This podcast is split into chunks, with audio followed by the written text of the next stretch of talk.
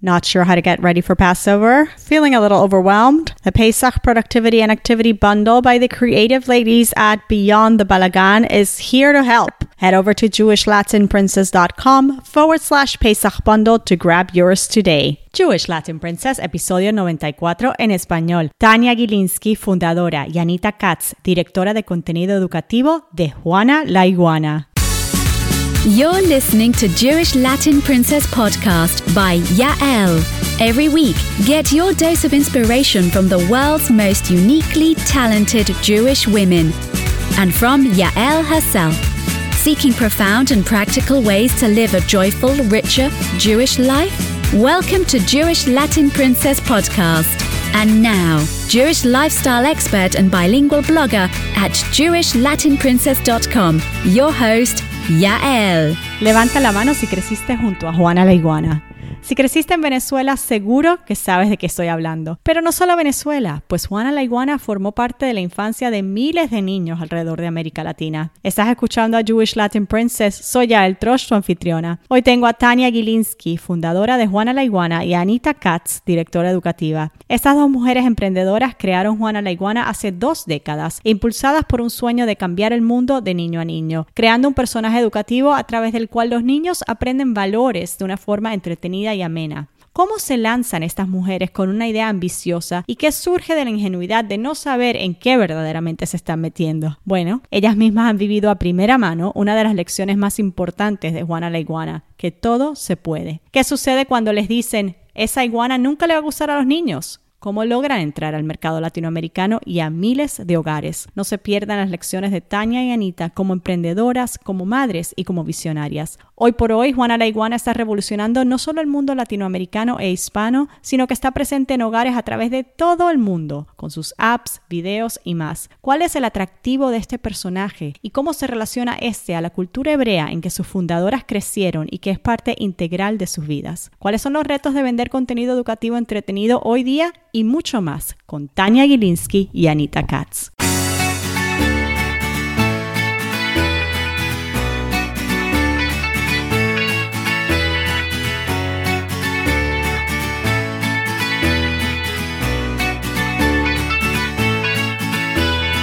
Tania Gilinski y Anita Katz, bienvenidas a Jewish Latin Princess. Gracias, gracias por tenernos. Muy emocionadas. Qué chévere hablar con las creadoras de un proyecto increíble en América Latina, algo que es eh, parte de los hogares eh, de América Latina por décadas ya, eh, Juana la Iguana.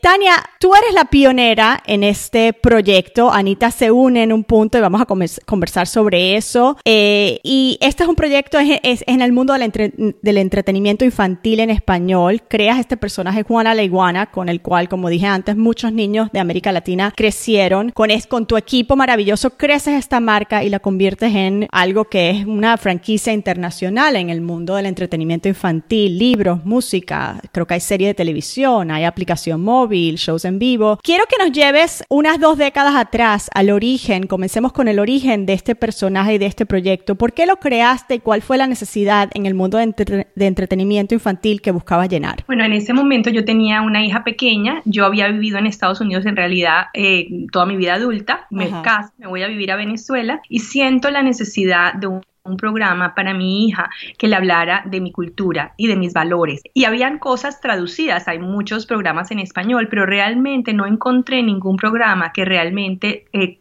contestar a esto, esta necesidad que yo tenía. Con la música también, que era la música que yo le ponía a mi hija eh, de las canciones tradicionales hispanas. Había muchas cosas en inglés, pero no había nada en español. Y, realmente toda mi vida escribí, eh, era periodista y, bueno, era mamá y decidí ponerme a escribir y, eh, creé este personaje y creé unas historias con el personaje y así fue como, como realmente comenzó, como todo en un papel en blanco, como una idea.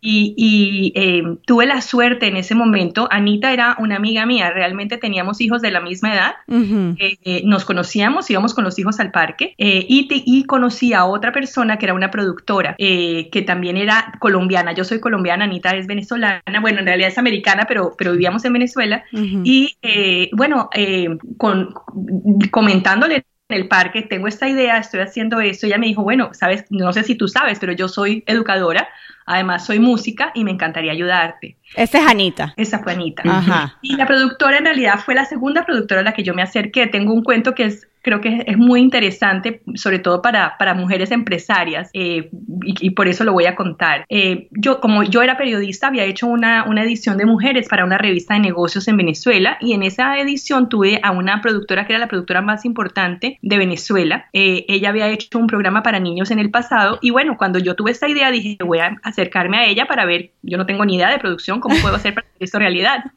Entonces, bueno, la llamé, me recibió muy amablemente, y cuando yo le conté, le conté, mira, mi personaje es una iguana, se llama Juana la iguana, ella me miró y me dijo, una iguana, eso jamás le va a gustar a los niños. y yo pues la miré y la verdad, no sé cómo, de dónde me salió, pero me salió de adentro y le dije, bueno, la verdad muchas gracias, pero creo que estás equivocada, porque el personaje infantil más importante del mundo es un ratón y no hay un animal que más odie a la gente que los ratones. wow, mm, cierto, nunca lo había pensado. sí, y yo me levanté y me fui y para mí fue, yo lo digo, mi, primera lección en ser empresaria, de que yo lo, voy a decir en inglés, pero lo, lo, repito en español, que you know what you know.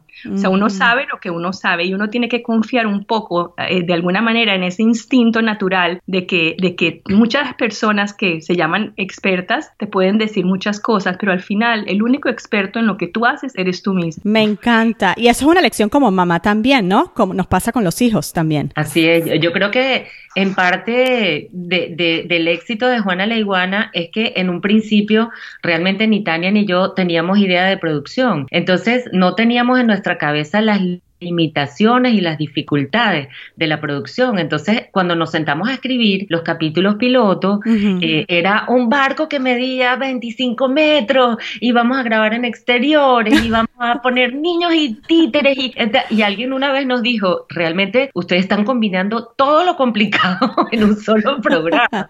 Porque si ves los programas infantiles, la mayoría son en estudio y punto. Y tienen niñitos y ya, o tienen un muñeco habitable y ya. Pero nosotros teníamos muñeco habitable, los títeres, los niños, los exteriores, la, digamos la escenografía gigantesca, todo dar. Y, yo creo que en parte es eso que, que uno no debe tener limitaciones en el momento de soñar en un proyecto. Después se incorporó Amanda Quijano, que es la productora, y nosotros habíamos visto una oficina perfecta, eh, que nos parecía perfecta en un principio y medía como dos por tres metros, más o menos. Decíamos, está perfecto, aquí va tu escritorio, aquí va el mío y aquí va el de Amanda. Y Amanda dice, ¿ustedes saben lo que es una producción? Nosotros en verdad no. No. Pero, entonces al final terminamos haciendo el casting en las colas de los niñitos y compartíamos oficina con otra gente y, era muy cómico porque realmente ahí fue que Tania y yo nos dimos cuenta que de qué se trata producir. Sin embargo, el producto inicial, que fueron tres capítulos pilotos, que fueron hechos en formato de video, eh, fueron extraordinarios porque realmente hicimos algo bastante original y, y muy, muy cercano y muy cálido que realmente en los corazones de las madres, de los niños, de las familias. Eh, y yo creo que este también es un consejo eh, para la gente que emprende, ¿no? Traten de soñar con todo y después, bueno, después volvemos y aterrizamos. después e-, editamos. We do the editing after. Y después vemos cuánto cuesta. Y también, cuando, cuando vemos cuánto cuesta, también el dinero se consigue. o sea, lo que es más difícil, lo que es más difícil es la conceptualización de, de, de la idea y es, es soñar de esa manera. Este, entonces, bueno, creo, creo yo que eso ha sido una premisa eh, que, que, yo aprendí de Tania y aprendí de Juana Leiguana, que realmente todo es posible y eso para mí ha sido eh, una, una premisa en mi vida, ¿no? Como, como empresaria, todo se puede. Y de hecho ese es el, el, lema de Juana. Juana siempre dice que todo se puede. Entonces, en muchos de los capítulos, cuando los niños dicen no, no se puede, Juana dice sí se puede. Juana dice, ¿quién dice que no se puede? y, eso es algo que, digamos, también quizás el hecho que nosotras no éramos las tradicionales personas que estaban en, producción en un canal de televisión, sino que éramos mamás y que lo que queríamos transmitir con este programa, además, digamos, de la parte cultural que nos era importante, era esos valores que, que, nos guían a nosotros como madres y que eran importantes que los niños los tuvieran. Eh, y eso, eso yo creo que de alguna manera los padres lo recibieron muy bien, pero lo más interesante es que los niños lo recibieron muy bien porque eh, lo, contamos a través de aventuras. Y, y, esa ha sido una de las premisas que siempre hemos tenido. No puede haber educación si no hay entretenimiento. Y en realidad nosotros siempre pensamos primero en entretener y la educación viene como, como, como, como una, una consecuencia del entretenimiento. Y es algo que, que lo hemos hecho en todos nuestros productos. Nosotros siempre queremos primero verle una sonrisa al niño, sentirle que, que, siente la magia del personaje, la magia de la historia. Y bueno, si en esa historia o en esa aplicación o en esa obra de teatro o en ese video de YouTube podemos transmitirle algo que pueda aprender, maravilloso. Eh, y yo creo que, que, de alguna manera es algo un poquito como, como hoy en día se, se ve la educación, tal vez en la época que comenzamos no tanto, pero yo creo que hoy en día en la educación para niños pequeños tiene mucho que ver con, con, con, que el niño esté, esté enganchado con lo que está haciendo. No hay mejor manera de aprender. Y creo, creo también que parte, parte del encanto de Juana Leguana a lo largo de toda la historia, incluyendo en esta nueva parte que ya después conversaremos en esta nueva etapa de Juana Leguana más tecnológica y dirigida a las generaciones de hoy en día, pero el hecho de las canciones del folclore infantil hispanoamericano son fórmulas que han funcionado por décadas, por cientos de años. O sea, si tú cantabas Matarile Lerón o la rueda rueda cuando eras chiquita, te conectas inmediatamente con lo que tú disfrutaste de niña. Entonces, ese, esa conexión con lo emocional, esa conexión con tu época feliz es lo que nosotros queremos replicar y que los niños vuelvan a tener esas vivencias, eh, esas vivencias lindas y, esas vivencias tan, tan puras y tan naif eh, con, con la música, con el juego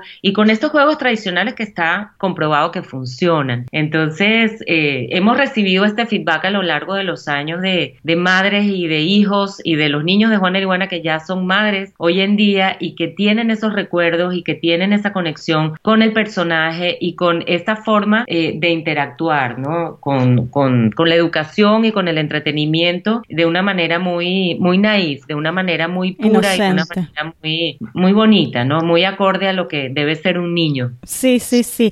Antes de, antes de entrar en el, en el, en la nueva época de Juana la Iguana y la nueva época que estamos en términos de educación y entretenimiento y, y el reto que presenta entretener en el ambiente, a los niños en el ambiente que tenemos hoy, en el que estamos hoy día, donde hay tanta competencia por la atención y las distracciones. Quiero volver atrás a esta historia de la productora no le gusta la idea, más sin embargo sí se lanzan con esto, encuentran otra productora, se lanzan con estos nuevos tres capítulos eh, iniciales pilotos. O sea, la idea inicial es entrar en televisión, ¿correcto? Sí, o sea, inicialmente no teníamos el dinero. Para Exacto. Quiero, quiero, quiero, quiero disectar esta parte un poco más porque recibes rechazo, sigues buscando, eh, no saben en realidad qué, en, qué es lo, lo, lo, vasto de lo que quieren emprender, más sin embargo quieren entrar en televisión. ¿Cómo llegas a entrar en la televisión? Bueno, realmente comenzamos, mira, fue muy interesante, quizás como, como comenzamos con tres videos, hicimos las cosas un poco distinto, yo creo que siempre lo hemos hecho distinto. Como no teníamos la plata,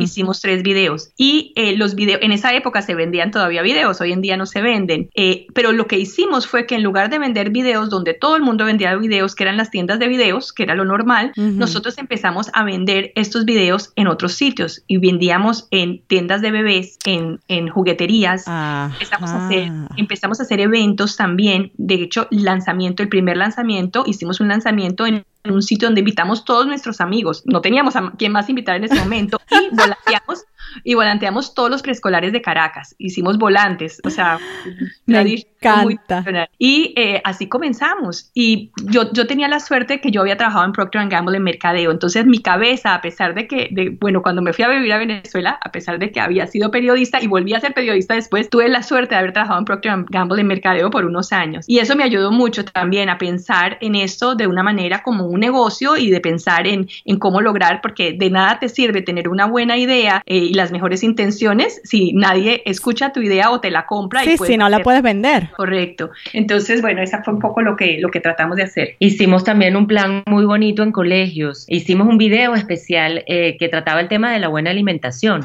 Entonces, eh, grabamos este video sobre la buena alimentación y armamos un show para colegios y tuvimos nuestro patrocinante, que era esa Fue, esa fue una de las cosas digamos, una de las cosas que hicimos, quizás por mi experiencia también en consumo masivo, nos acercamos eh, a, las a empresas de consumo masivo que eh, tenían productos y servicios para niños. Y la verdad fue, tuvimos el apoyo, entonces así comenzamos, sin tener nada, nos apoyaron, Quaker fue una de las empresas que nos apoyó, fue un programa muy lindo, siempre también nosotros eh, hemos sido muy cuidadosos eh, y yo creo que eso, eso también era una de las premisas de, desde que comenzamos, de que Juana no podía tener, portar productos ni, ni ser en, eh, ni patrocinar productos, más bien los productos patrocinaban el programa, pero no nos no el personaje no tenía, no, no era parte del producto. La, la, idea nuestra era siempre mantener bien separado para que no nos influyeran de ninguna manera en el contenido. El contenido tenía que ser el mejor contenido para niños. Y eso es difícil a veces cuando tú no tienes el dinero, ¿no? Hay mucha tentación de no claro. Pero fue, digamos, nuestra, nuestra, yo creo que nos ayudó, fue nuestro norte desde un comienzo. Nunca, nunca nos, nos desviamos de eso. Eso nos dio respeto, fue al contrario, las marcas nos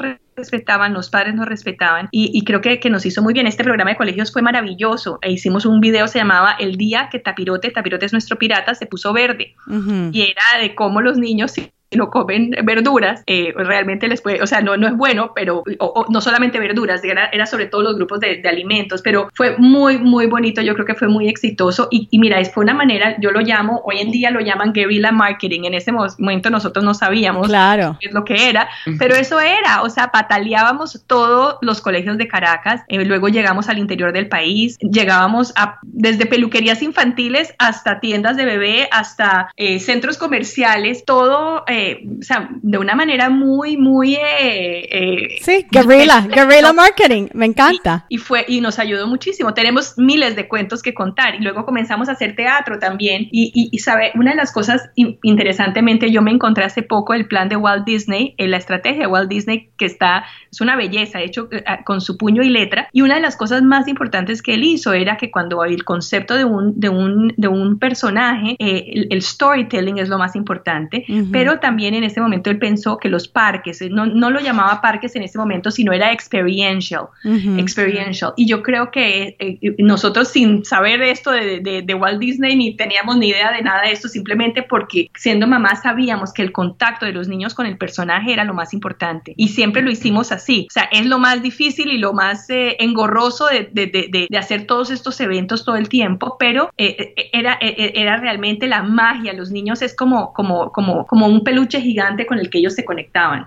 Tuvimos, tuvimos tan buena receptividad siguiendo en el tema de, patrocinantes y de empresas que se unieron, digamos, o que consideraron a Juana Liguana eh, un personaje eh, apropiado. Tuvimos una línea de pañales y cosméticos para niños y desarrollamos, digamos, todo, toda la imagen. Entonces eran, con, se llamaba Consentido Juana Liguana. Este, teníamos juegos de mesa, eh, teníamos, hicimos también promociones especiales con, con alimentos donde regalábamos los videos. Realmente fue eh, una época que, bueno, empezando con tres videos piloto, eh, se convirtió, digamos, en todo un, movimiento. Movimiento. Todo un, eh, este, íbamos a las piñatas, o sea, nos contrataban ah, piñatas también, también, porque con cualquier manera que podíamos hacer de hacer dinero, pues también teníamos, conseguimos una persona que se encargó y hacíamos piñatas de Juana, Leguana y creábamos, digamos, los trajes, eran trajes más baratos, obviamente, porque era, no era el con el que grabábamos. Nos, nos preguntaban que si no teníamos los platos, los vasos, las esto, los adornos. Ay, qué cómico. que hacía los eventos, pues recortaba y pegaba y le hacía los manteles, las tortas, las gelatinas, todo con el tema de Juana Liguana. O sea, era un movimiento nacional. Sí, 100%. Sí, 100%. Bueno, que, que, que, que, es, es muy, es, una cosa que voy a contarles de, de lo, del, momento, digamos, de Venezuela hoy, pero fue algo muy interesante cuando, cuando hace muchos años, eh, ya, ya con el nuevo gobierno de Venezuela, eh, se, un momento dado la electricidad eh, se acabó, hay una planta eléctrica muy, muy grande que hubo un daño gigantesco y entonces el presidente en el momento dijo que el problema era que una iguana se había comido el cable de electricidad. Siempre decía cosas así inverosímiles. Y, al día siguiente el periódico de oposición saca los titulares, decía Juana la iguana, como que es la, que te comió el cable. No te puedo creer hoy, hasta el día de hoy, yo, yo recibo menciones de Juana Alemana y ahorita pues hay una crisis eléctrica muy grande en Venezuela. Claro. y todos los días tengo miles de menciones porque es el gran chiste nacional de que Juana la Iguana, incluso eh, eh, eh, hay canciones que lo hablan, o sea, se volvió parte del folclore, o sea, claro. Juana la Iguana es la culpable de, de, de la crisis eléctrica en Venezuela. Me encanta, ¿Qué, ¿Qué, clase de promoción gratis, me fascina. bueno, la verdad es que Juan hace cosas bastante más positivas que comerse pero, pero sí, sí era una manera como que todo el mundo sabía quién, quién es Juana Liguana y, y, por eso lo menciona el presidente en ese momento. Ay, no, qué cómico. Luego ustedes toman como una pausa, tengo entendido, y, y de, de, esa pausa nace la, la, segunda época de Juana la Iguana. Vamos, vamos a ese momento. ¿Qué es lo que ocurre? lo, que, lo que ocurre realmente fue eh, que Televisa, que es un canal de televisión muy, muy, muy importante en América Latina y bueno, y en México, hacemos un acuerdo con ellos eh, y le vendemos el programa y empieza a, a, Televisa, digamos, a ser quien se encarga de Juana la Iguana en el mundo. esto es, perdón, esto es ya la serie de televisión. La serie de televisión, ya, ya habíamos, sí, producimos, en ese momento producimos, produjimos una serie de televisión que tiene mucho éxito, estamos en 14 países distintos, incluyendo Estados Unidos, estuvimos aquí en Telemundo y bueno, en, en, toda, en toda América Latina, hasta en China estuvimos increíblemente. Wow. Eh, sí, y, y, bueno, en ese momento eh, eh, surge el interés de Televisa, ellos quieren tener el programa, quieren producir nuevas cosas y hacerlo para México. Y bueno, es un momento también de cambio personal y bueno, yo siempre digo que en todas las historias, cuando uno, digamos, muestra su, su, currículum a alguien, nunca cuenta las entrelíneas, ¿no? Mm, que es la vida personal, pero las mujeres sabemos que siempre, que siempre tenemos una historia paralela a la, a la, historia profesional, que son los la situación de los países donde vivimos, sobre todo en América Latina. Y, bueno, eh, en, ese, en este caso me pasó a mí, yo eh, para, para, el momento ya yo tenía tres hijos y eh, la situación en Venezuela se había complicado mucho, yo soy colombiana y tomé la decisión de venirme a vivir a Estados Unidos. Entonces fue como un momento de coyuntura de muchas decisiones profesionales y personales y bueno, teníamos esta oferta de Televisa y tomamos la decisión de, de, darles la marca a Televisa,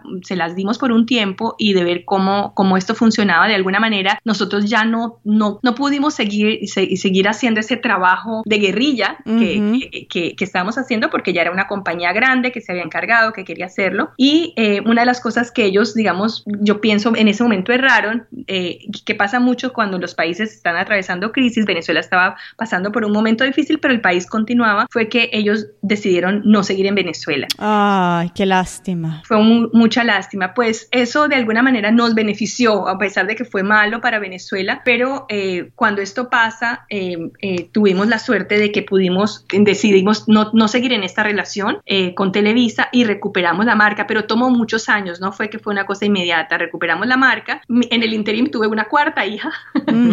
Y, y, bueno, me, fui del país, estaba en otro país, la verdad fue, fueron unos años, digamos, de, de, de, realizarme como mamá, también de, de, inmigrante, que uno tiene muchos, muchos, muchos retos cuando uno es inmigrante en un país nuevo. Y mientras tanto eh, Anita y Amanda siguieron en Venezuela, cada una, digamos, haciendo otra cosa. Y siempre Juana era una piedra en el zapato, porque todo el mundo nos decía qué pasa con Juana, porque nos sacan a Juana. Eh, como, como dice Anita, muchos de los niños que crecieron se convirtieron en madres, todo el mundo quería, porque era un programa, la ¿verdad? Muy, muy querido, muy, muy amado, muy, muy, eh, eh, muy, muy distinto, digamos, de la oferta comercial que hay en general eh, y, y, la gente quería que, que, lo volviéramos a hacer. Entonces, bueno, en el año, hace ya cuatro, casi cuatro años, un poquito más tal vez, volvimos a comenzar. Yo siempre siento que yo me siento como que, que nos pasa mucho a las mamás, como que hubiera, me hubieran metido como un oso en un invernadero y salgo prácticamente ocho o seis años después y el mundo era otro otro.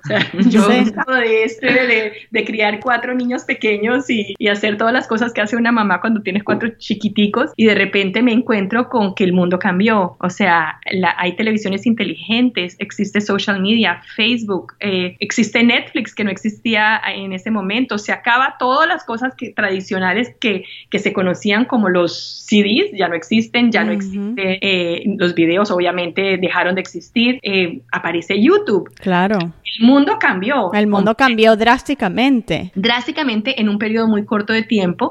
Eh, y ese fue el mismo periodo que yo estuve, digamos, criando niños. Todas estuvimos, porque de hecho entre todas, Anita tiene tres niños, eh, Amanda tiene dos y todos nuestros hijos crecieron, digamos, en ese, en ese periodo de tiempo. Y, bueno, eh, se me ocurre a mí volver a comenzar. Y, y, dije, bueno, si voy a comenzar, tengo que comenzar siendo moderna. Entonces, por eso decidí que no sabía nada, pero bueno, tengo, tengo, mi, mi, tengo un cuento muy famoso que siempre he hecho, que ya mis hijos se burlan de mí porque es como la viejita que siempre cuenta el mismo cuento. A ver, cuéntanos. además de que trabajé en mercadeo en Procter Gamble, tuve la gran suerte de que trabajé en mercadeo en Apple cuando Apple comenzó hace muchos años. Ajá. Eh, y eh, tuve la suerte en ese momento de, conocer a Steve Jobs. Entonces, él fue mi, mi, héroe, mi héroe, obviamente, no solamente el mío, el de mucha gente, eh, como, como digamos, como, como, un visionario y una persona realmente con unas ideas maravillosas que, que cambiaron el mundo. Y eh, bueno, cuando volví a comenzar, yo pensé que, que, que, la mejor manera era empezar con tecnología. Siempre me, siempre me ha interesado, siempre pensé que lo podía hacer. Y bueno, comencé con aplicaciones móviles, esa fue, esa fue la manera de comenzar. y, y es como contar el mismo cuento en otro medio, porque cuando tú, así como, como, como un cuento, tú puedes contar algo de una manera, en, en, un programa de televisión lo cuentas de otro, en una aplicación móvil lo cuentas de otro, en un video en YouTube lo cuentas de otro, eh, y, y es, es, simplemente lo mismo, pero, pero, pero de qué manera hacerlo. Y lo, interesante de esta nueva etapa es que justamente la tecnología estaba al servicio de, de un proyecto que nosotros estábamos convencidos que eh, podía tener un impacto en, en la educación y, una herramienta para las mamás y los papás en casa. Y que era toda esta parte de poder divulgar y de tener los videos eh, eh, gratis en YouTube y de poder tener una plataforma en donde los padres puedan interactuar ya a través de Instagram y a través de Facebook en donde los padres puedan compartir sus experiencias y donde nosotros en forma complementaria a lo que son los programas, los videos, las canciones, podíamos también eh, proporcionar herramientas, tips, contenidos que ayudaran a los padres a ser mejor padres. Entonces, eh, para nosotros, evidentemente la tecnología ha sido algo maravilloso que, complementa y que enriquece y que ayuda a, la difusión. Yo creo que nosotras eh, siempre hemos tratado de hacer algo que tenga un impacto eh, masivo y que pueda llegar, digamos, el, mensaje que nosotras tenemos para, para darle al mundo, que es un mensaje positivo, es un mensaje de, de, coexistencia, es un mensaje de valores positivos.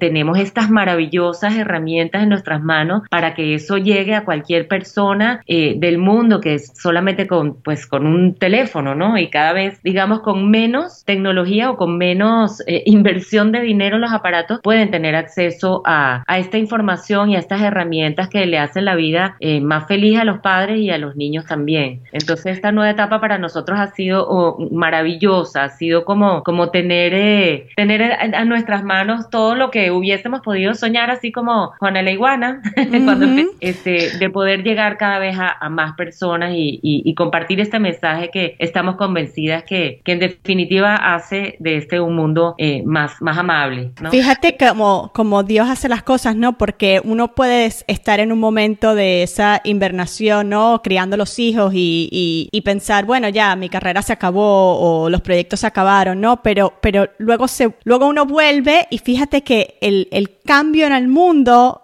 es lo que ha, de cierta manera, ha hecho Juana la Iguana incluso más relevante, porque hay incluso más sed por parte de los padres de volver a esos valores de familia, de contenido inocente, de contenido puro, y a la vez de que ustedes ya como mamás que pasaron por la experiencia de la crianza de los hijos pueden hablar con una voz de autoridad y dar consejos y todo ese tipo de cosas no, no, no estaban hace 20 años. Entonces es como que todo al final del día pasa como tiene que pasar. Sí, y yo, yo pienso que algo importante, o sea, las mujeres eh, somos, somos muy capaces. O sea, una mamá que, que, que, en este momento se está ocupando de sus hijos y de planificar todas las cosas que los hijos tienen que hacer y, y, y, de darles de comer todos los días y de bañarlos y de, ocuparse las tareas en las tardes y de hablar con los profesores. Y, o sea, realmente es una manager mucho más efectiva que muchos managers en una empresa que terminan terminan a una hora y se van para su casa. Las mamás están todo el tiempo trabajando 24 horas al día eh, y, yo creo que esa, esa experiencia eh, es, es tan importante como trabajar en una empresa. Y para mí 100% siento que esos años, digamos que, que estuve con, con, mis hijos y que, y que me volví una inmigrante y que tuve que dedicarme, eh, fueron unos años que me, me, me, me, dieron muchísimo como, como empresaria. me, me, ayudaron a, a, a, a hacer eh, no sé la palabra bien en español, pero de multitasking, o sea, de poder hacer muchas cosas al mismo tiempo, eh, que es algo que, que, es importante poder hacerlas, pero también hacer cada una, una primero, después la otra, después la otra, porque todas tienen que terminarse y tienen que hacerse bien. Entonces, eh, yo, yo pienso que, que, que, como, como mensaje que realmente es, es, posible y es positivo y bueno, todo tiene su momento en la vida. A, a, veces uno puede continuar y hay mamás que logran continuar trabajar y estudiar y, y, y, y creo que, creo que no hay, no hay ninguna fórmula, no hay ninguna manera mejor. Creo que, que, cada una tiene que mirar su vida y tiene que mirar sus circunstancias y, y tomar la mejor decisión en el momento sí. y, depende de sus necesidades también. Es muy individual. Eh, es muy individual, pero, pero, pero creo que, creo que, que es así y que, y que es posible y es, de, y es, y es, y es positivo.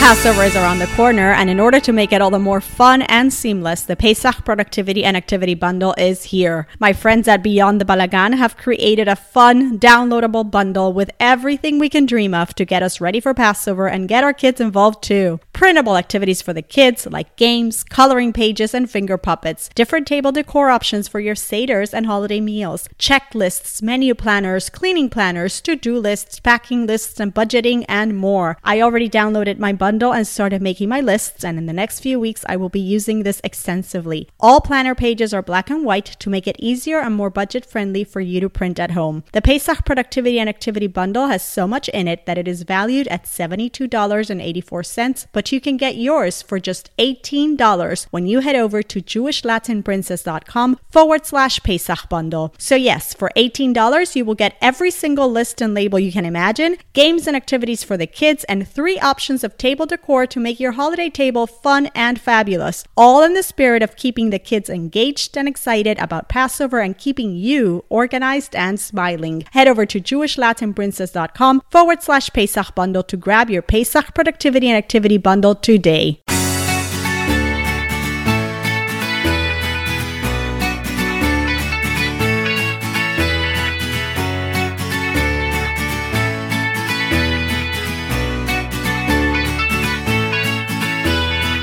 Anita, cuando, cuando Tania te dice quiero volver a lanzar, quiero volver a meterme en este proyecto, ¿tú qué dices? ¿Cuál es tu reacción? Bueno, fue súper emocionante.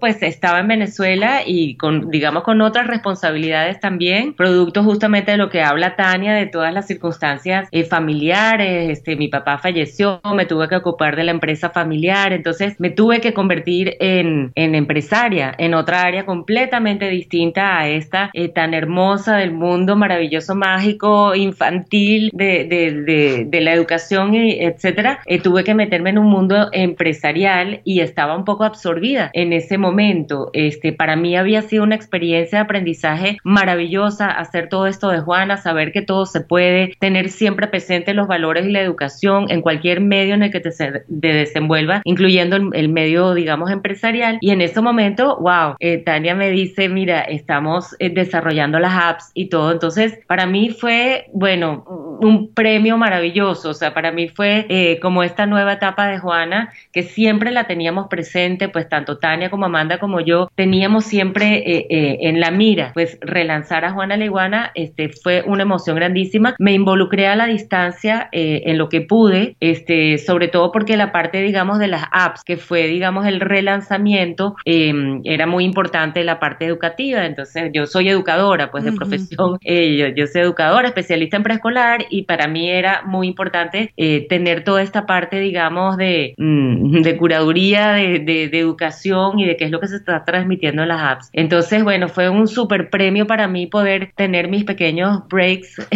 del serio mundo empresarial este, y poder conectarme con, con esto que, que, que, que, es mi esencia y que me encanta y que Juana es nuestra, nuestra hija en común, ¿no? Entonces, eh, sí, para mí fue, eh, ha sido pues toda esta nueva etapa de Juana Liguana una oportunidad maravillosa y como tú mencionaste anteriormente, eh, la madurez que te da esa hibernación mientras uno cría a los hijos y mientras se ocupa de algunas cosas, eh, sales de nuevo con, con otra visión del mundo y con una madurez y con una seguridad. Correcto. bien, con una seguridad de poder decir las cosas con autoridad o poder decir con autoridad qué es lo que no funciona, porque eso también nos enseña las metidas pata, pues como, como madre, como empresaria, podemos decir con autoridad, esto sí, de verdad, no lo hagan.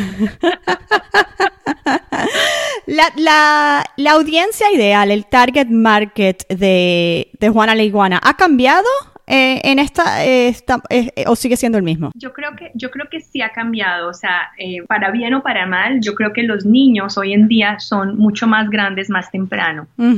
Yo creo que también en la época que nosotros comenzamos, o sea, es increíble, pero yo recuerdo que niños incluso de 8 años, que no lo puedo creer hoy en día, pero había niños de 8 años que veían Juana Leguana y que iban a nuestros shows. Hoy en día eso sería completamente impensable. Te lo creo. Hace un tiempo hablé con una persona de Disney y me, me, comentaba que uno de los grandes retos que tienen ellos es de que hay niños de, de 6, 7 años viendo The Walking Dead.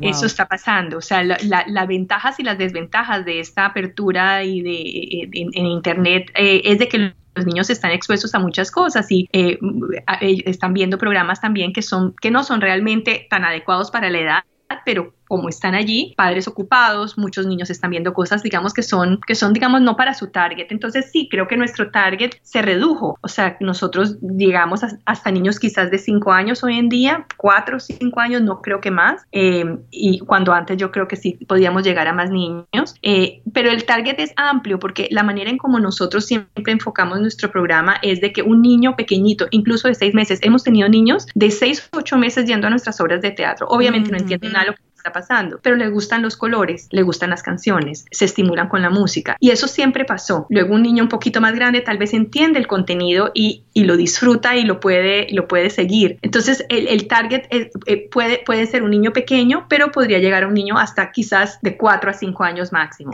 Nos, nos pasa también en la actualidad como pasaba en sus principios que se sentaba el, el, hermanito mayor de 9 años a verlo con el chiquito y de pronto el chiquito se, se, distraía en otra cosa y el grande seguía enganchado. Y él decía, no, es que yo estoy aquí acompañando a mi hermano pequeño. esto no es para mí.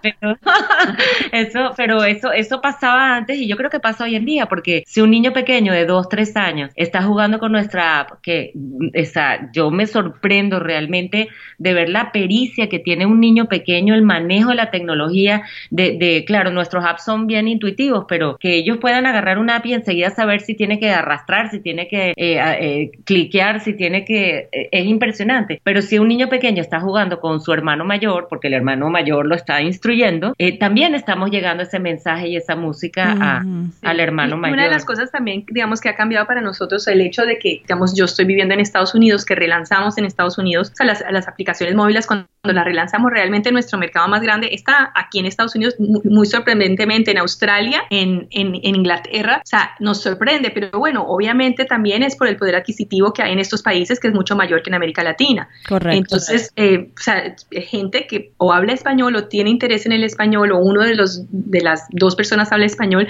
hemos tenido gente que no habla español también y, hmm. que, y, que, y, que, y que le gusta porque sienten de que es una, una manera un instrumento para que los niños aprendan español. Nos, nos ha pasado muchísimo también porque nos han publicado en, revistas, digamos, mainstream de parenting o de, o de, o, de tecnología. Entonces la gente que descubre los productos, bueno, le parece interesante. De hecho, una de las cosas más lindas que hemos tenido es que hemos tenido mucho apoyo de parte de Apple. Eh, y, y la última cosa que tuvimos vimos fue hace un par de meses. Eh, bueno, hemos ganado varios premios. Uno de los premios que ganamos, una de las nos han hecho feature, estuvimos hace un par de años, éramos uno de los seis desarrolladores hispanos en Estados Unidos que fueron, que fuimos eh, presentados, digamos, en una lista por Apple. Y hace poquito nos hicieron una, una, una entrevista eh, que se llama, es una historia sobre, me, me, me, me, entrevistaron a mí como desarrolladora y la verdad que súper, súper lindo, súper, súper interesante. ¿Y por qué? Porque es para gente que quiere que sus niños aprendan español, o sea, aplicaciones de esa manera. Claro, y, no solamente es el español, sino es el español con toda la cultura que viene detrás de eso, que es lo que ustedes presentan a través del personaje. Personaje, ¿no? Correcto, correcto. Y no es solo la cultura, sino los valores, porque yo pienso que eso también es, ha sido muy importante para los niños. Eh, nos pasó con las apps un poco similar como nos pasó con la producción. Cuando tú no sabes nada y tú tienes que inventar y así inventamos nosotros, inventamos, cuando inventamos las apps queríamos hacer ciertas cosas. Por ejemplo, una de las cosas que hace el, el app es que el personaje repite todo el tiempo frases positivas que los papás decimos cien mil veces y los niños no nos paran ni cinco. Entonces, una de las frases que Juana dice, por ejemplo, es por favor y gracias son las palabras mágicas. Cada vez que el niño la toca a Juana, él hace tap, Juana repite una frase o, por ejemplo, tenemos una aplicación sobre la playa y entonces le habla de lo importante que es tener una playa limpia.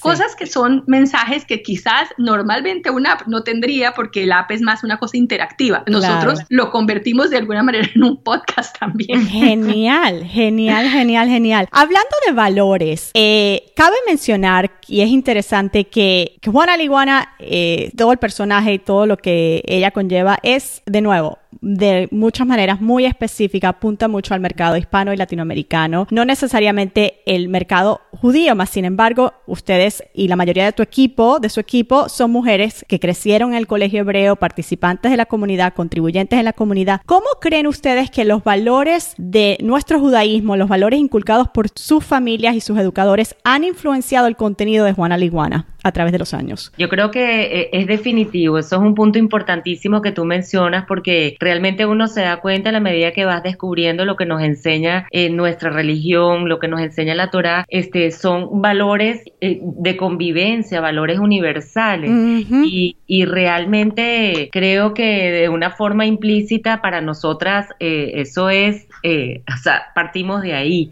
partimos del de, respeto hacia el prójimo, partimos de, del respeto a los padres, eh, partimos de una cantidad de, valores que ya están escritos y que nosotros los tenemos completamente internalizados. Para nosotros es algo como natural, ¿no? parte de formación. Una, eh, una cosa que, que, creo que es muy importante, yo, yo eh, la verdad es algo muy puntual, pero hay algo que, que en el judaísmo nos enseñan, que es tikkun olam, que es reparar el mundo. Y la verdad que Juana, desde que, desde que, desde que se creó y en su concepción, la idea de Juana era que íbamos a cambiar el mundo o hacer mejor el mundo, hacer el mundo más amable de niño en niño. y, y, y, y, realmente, o sea, es un paralelo exacto de lo que hemos aprendido en, en, en nuestra religión, porque reparar el mundo es, aunque sea una, si, si, si, tú eres capaz de ayudar a una persona, es suficiente para cambiar el mundo. Y, y yo creo que ese es, es, un, poco, un poco, bueno, realmente lo mismo que nosotros hemos tratado de aplicar, que si, si nosotros hacemos que un niño sea más bondadoso con, con su vecino, comparta con su amiguito, eh, sea más tolerante, con, con, con, con, un niño que realmente de repente nadie quiere estar con él, que es parte de las historias que nosotros contamos. Si un solo niño lo hace, ya estamos haciendo, ya estamos contribuyendo a que el mundo sea mejor y creo que esto tiene todo, todo que ver con lo que nosotros aprendemos en, en, a, través del judaísmo. Correcto. Eh, creo, que, creo que obviamente, o sea, eh, todo lo que hemos aprendido eh, es lo que hemos transmitido, son los, son los valores, son valores, obviamente son valores universales, pero creo que para nosotros son, son tangibles en la manera en cómo nos los han enseñado y nosotros hemos tratado a través de las historias, porque siempre desde el punto de vista de, de, contar cuentos, que es lo que hacemos, cómo, cómo contarlos, creo que eso también, también tiene que ver con nuestra tradición, las, los, lo, lo que se llaman los maices Cierto. siempre nos han, siempre nos han dado el ejemplo de, de las cosas, incluso los midrashim, eh, que nos explican ciertas cosas. O sea, sí, la importancia de la historia en el judaísmo que todo de alguna manera se encadena eh, y, y, y, y, obviamente que estos principios, una cosa interesante, bueno, no tiene que ver, pero la canción más exitosa que tenemos en YouTube es una canción de Hanukkah. No me digas. La hicimos en cuatro idiomas. A ver. Eh, está en, en español, en portugués, en hebreo y en inglés. ¡Wow! La, han aprendido incluso gente que no habla hebreo, ¿no? gente o sea, tenemos comentarios, que por ejemplo te comentarios de todo tipo y es súper bonito, o sea, escuchar, porque no, no es gente judía que la escucha, todo tipo de personas y, les encanta. Y sorprendentemente, esa canción de Hanukkah, que es la que uno le viene primero a la cabeza, la de Hanukkah, Hanukkah, no, no la encontramos grabada en YouTube por lo menos, o sea, en Internet, no, no habían versiones, eh, digamos, que, que considerásemos apropiadas. Entonces, bueno, la grabamos y y, ha sido un éxito total. Entonces, de alguna manera implícita con los mensajes que transmitimos en todo lo que hacemos y también de esta manera explícita de, de mostrar un poco de, de, las diferentes religiones, ¿no? Que tiene que ver también con la coexistencia. Correcto. Mira somos, mira lo que hacemos, o sea, es algo, es algo bonito y estamos tratando de, de brindar nuestra luz para los demás, de brindar nuestra luz por el, hacia, hacia el mundo, hacia las otras religiones, hacia las otras personas. Realmente creo que es un, un mensaje, eh, bueno, de fraternidad y también de, de, coexistencia. Grabamos las canciones de Navidad también. Tenemos las canciones, o sea, de alguna manera Juana Liguana es multicultural. Sí, es, universal. Y, y, y es una, bueno, realmente pues obviamente tiene su, su alma judía. pero, pero como dijiste tú al principio, dijo Tania, son valores universales y son valores eternos. La Torah es eterna y es universal, así que... Así es.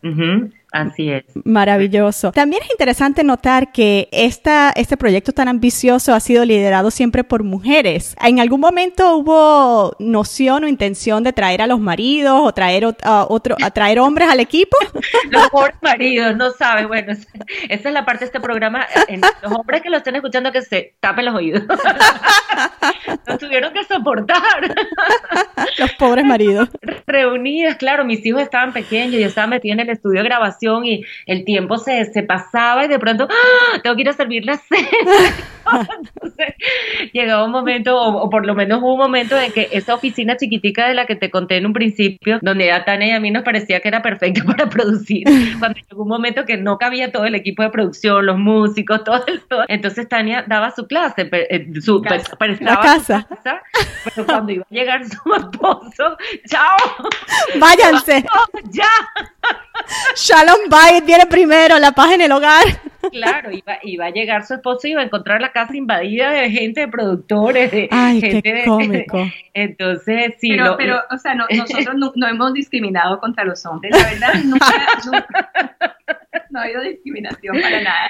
Y de hecho, cuando hicimos las aplicaciones, sí trabajamos con un grupo de hombres y fue muy, fue, fue muy interesante para nosotros hacerlo. Tuvimos hombres en el equipo en ese momento. Y los esposos también nos ayudaron porque se tuvieron que ocupar de los niños. Claro, es que, es que no, hay que darles crédito, no le damos suficiente crédito. 100%, 100%, 100%, y también escuchar nuestras nuestras preocupaciones y nuestras angustias, porque todo el producto final es todo muy lindo, pero por el camino también vienen las preocupaciones, vienen las correderas, vienen las angustias, vienen la, la, falta de, de, recursos, la, falta de sueño por la falta de recursos. Como todo negocio, empresarias. realmente los esposos juegan un rol importante para nosotras de, ser nuestro soporte, pues cuando, cuando estamos eh, pariendo a nuestra otra hija, ¿no? Sí, sí, sí. son papás de una iguana. Pero sí ha sido, sí ha sido y ha sido muy lindo. Hemos tenido muchas interns también en Juana la Iguana, todas mujeres, la verdad. Nunca hemos tenido un hombre porque no nos lo ha pedido. Estamos a, la orden. Pero, pero para mí ha sido muy lindo. Eh, siento y, ha sido muy, muy, muy, muy reconfortante inspirar a, todas estas, eh, digamos, jóvenes a que, a que, a que sigan sus sueños. estoy siempre en contacto con ellas, me encantan, me encanta tener gente joven que participe, que aprenda eh, y verlas progresar y, de que vean el ejemplo, digamos, de, mujeres como ellas que, tratamos de, hacerlo todo lo mejor que podemos y, de dar lo mejor de nosotras como profesionales, pero también eh, como, como en todos los roles que tenemos, de hermanas, mamás, hijas, eh, todo, porque las mujeres siempre tenemos que hacer muchas cosas, eso es como, como algo que, que, simplemente nos ha tocado siempre. Bellísimo, bellísimo. Terminemos la entrevista con una parte que yo le llamo JLP Fill in the Blanks, ¿ok? Esta es la parte en que yo les voy a dar una, una oración y la terminan con lo primero que se les ocurra, ¿ok? Ok, empecemos con Tania. Yo soy Tania Gilinski y en el momento, el momento en que me siento más espiritual es... Cuando estoy creando. Mmm, creativa 100%. Anita, ¿tú? Em, yo creo que también cuando estoy creando y, y, el momento en que estoy, sí, creando y el momento con la música, para mí es, es realmente muy espiritual. Creo que, que es algo que puedo brindarle al mundo para que se conecten con algo importante, igual, igual que mi experiencia, ¿no? O sea, mi experiencia con, con, el contacto con la música y con la creación y con la educación, creo que, que es un momento muy espiritual. Mi mitzvah favorita o una con, lo cual, con la cual me siento profundamente conectada es? A mí se me ocurre hacer, hacer felices a los demás. Eh, para mí, para mí es ayudar, ayudar a las personas sin ningún interés. O sea, ayudar simplemente porque me hace feliz ayudar a otra persona. Mi memoria, mi memoria judía más dulce y especial es. Ay, para mí los actos del colegio. En serio, qué lindo. Sí, para mí fue Sí, bueno, no, no, no, no me debo extender en esto, pero yo también estuve en mi infancia en preescolar eh, durante un año antes de llegar a Venezuela en un colegio que no era judío. Y para mí llegar a un colegio judío y hacer eh, mi primer acto de Hanukkah, por ejemplo, casualmente Hanukkah, este, fue, wow, uno de los recuerdos más lindos y significativos que, que tengo. Para mí yo tuve, tuve una gran suerte que en, el, en, esto, en estos años que hiberné, Eh, tuve la suerte de vivir en Israel dos años, de, de, de, tomar, yo, soy siempre una persona que he tomado riesgo, el riesgo de con mi familia, mis cuatro niñitos, me los llevé a Israel y vivimos dos años allá. Y, y, yo creo que para mí ha sido una de las, bueno, creo que para nuestra familia fue quizás los, los, dos, los dos años más, más importantes eh, y cómo, cómo, cómo, cómo estamos conectados con la tierra, eh, de cómo estamos conectados con, con, con o sea, con, con, con la historia de, del pueblo judío a través de haber vivido allí de, conocer cada rincón y, y, eso me, para mí ha sido una cosa que me ha marcado mucho y que me ha, que me ha dado mucho a mi vida. Para mí se puede, se puede, se puede hacer un bis. claro que sí. Me viene, como dijiste, lo primero que viene a la mente, uno se remonta eh, como al pasado remoto de la primera experiencia que me contacta con, con el judaísmo, pero ya más recientemente em, eh, quizás es el trabajo comunitario. Eh, en Venezuela y especialmente en estas épocas tan difíciles que estamos viviendo, para mí el trabajo voluntario comunitario en, en hebraica, básicamente, pues en un principio como directivo, como directivo de cultura, como secretaria de la Junta, siempre involucrada en la vida comunitaria y de entender eh, las horas de sueño y el tiempo colectivos comunitarios en cualquier parte del mundo, ¿no? Pero en el judaísmo es algo muy presente y de, y de dar de tu tiempo, de tus conocimientos, de tus ganas para poder eh, mejorar la calidad de vida de la comunidad para mí ha sido eh, una experiencia muy judía y una experiencia que me ha llenado de muchísima satisfacción. Algo que me hubiera gustado aprender sobre el judaísmo en mi juventud o mi niñez es... que me hubiese gustado, em, bueno, conocer un poco más a profundidad las mitzvot y toda la, la, historia realmente, ¿no? Académica, quizás. Me hubiese gustado aprenderlo más a profundidad. ¿Y tú, Yo, a mí, me hubiese gustado aprender más de mística. Eh, digamos, de adulta lo he hecho más, pero me hubiese gustado, me hubiese gustado de, de, niña quizás haber tenido la, la oportunidad más de, de aprender de, de filosofía eh, judía. Y bueno, cuando uno crece en, en, un... Yo crecí en Cali, que es una ciudad pequeña, pues no teníamos acceso a tantas cosas y, y bueno, me hubiese, me hubiese, gustado tener, tener esa oportunidad a medida que fui creciendo. Cuando doy acá me gusta dar a... Eh, a mí, yo a cualquier causa donde hay necesidad, doy de acá. Eh, mi papá me enseñó siempre que si alguien te pide, tienes que dar sin preguntar. Mm, correcto. ¿Y tú, Anita? Bueno, pues sí, básicamente lo mismo, aunque si me preguntas realmente las causas que más me sensibilizan eh, son la, infancia y la educación. Y finalmente soy Tania Gilinski y Anita Katz. Y hoy me siento agradecida por... ¡Wow! Tantas cosas. Realmente yo creo que hay, hay, tantas cosas para mí eh, por el cual estar agradecida. En principio por este rato tan lindo y tan agradable y la oportunidad de, de contar un poco de todo esto que nos llena tanto, a mí que, que, me gusta tanto y de tener esta oportunidad de, de, conversar y divulgarlo, pero me siento agradecida por tener salud, por tener familia, por tener mis hijos, por tener, eh, bueno, tantas cosas realmente. Yo creo que todas las mañanas uno tiene que levantarse y, y, y pensar en todo, todo lo que tiene para estar agradecido. Así que son muchas cosas. Cierto. eh, igualmente, o sea, eh, estoy agradecida por, por tener salud, familia, por mis hijos, eh, eh, por haber tenido pues, la, la oportunidad de, trabajar y la oportunidad de contribuir, eh, aunque sea con un granito de arena, eh, en, hacer cosas buenas por el mundo. Yo pienso que, que, eso, o sea, uno puede levantarse en la mañana y, de poder eh, sentir de que, de que estás haciendo algo es, es, es, un sentimiento muy lindo, no importa lo que hagas, hacer por los otros. Para mí eso, estoy agradecida de, de tener esta oportunidad de hacer por otros. Anita y Tania, esta ha sido una experiencia maravillosa. ¿Dónde las podemos encontrar? ¿En qué, ¿Cuál es el sitio de internet? El sitio sitio de internet es www.juanalaiguana.com. También nos pueden encontrar en, las redes sociales. Estamos en Facebook, en Instagram. nuestro sitio web es www.juanalaiguana.com. Eh, allí nos pueden encontrar. También eh, nuestras aplicaciones están en Android y también en el App Store. Estamos en YouTube. Tenemos nuestro canal de YouTube Juana la Iguana. Eh, pueden encontrar nuestros libros y discos en Amazon. también estamos en Spotify, en Pandora y nos pueden encontrar. Hacemos teatro también, es una de las cosas que hacemos. No lo hacemos todo el tiempo, pero lo hacemos un par de veces al año, sobre todo durante el mes de la hispanidad en octubre. En Miami. Y en Miami lo hemos hecho y bueno, nuestro, nuestro eh, propósito es poder llevar eh, nuestras obras de teatro a muchos sitios en América Latina y en, y en el resto de Estados Unidos. Maravilloso. A todas las madres que están escuchando, estén pendientes que está Juana la Iguana por todas partes, en todas partes la pueden encontrar. gracias a Dios.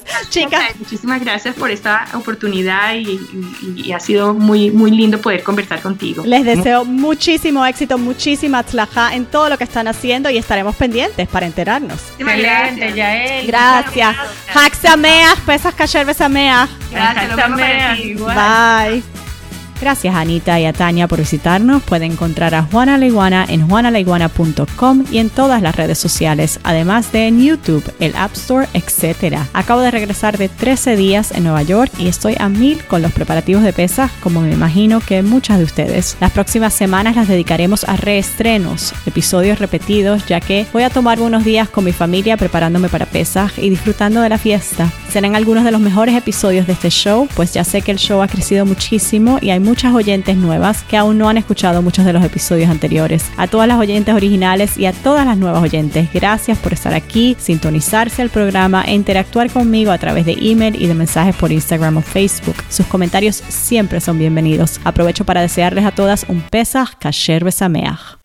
Thanks for listening to Jewish Latin Princess Podcast. If you enjoyed this episode, please subscribe on iTunes, leave a rating, and share the podcast with the Jewish women you love. To access today's show notes, ask Yael a question, or suggest a uniquely talented Jewish woman to be featured on the show, visit JewishLatinPrincess.com.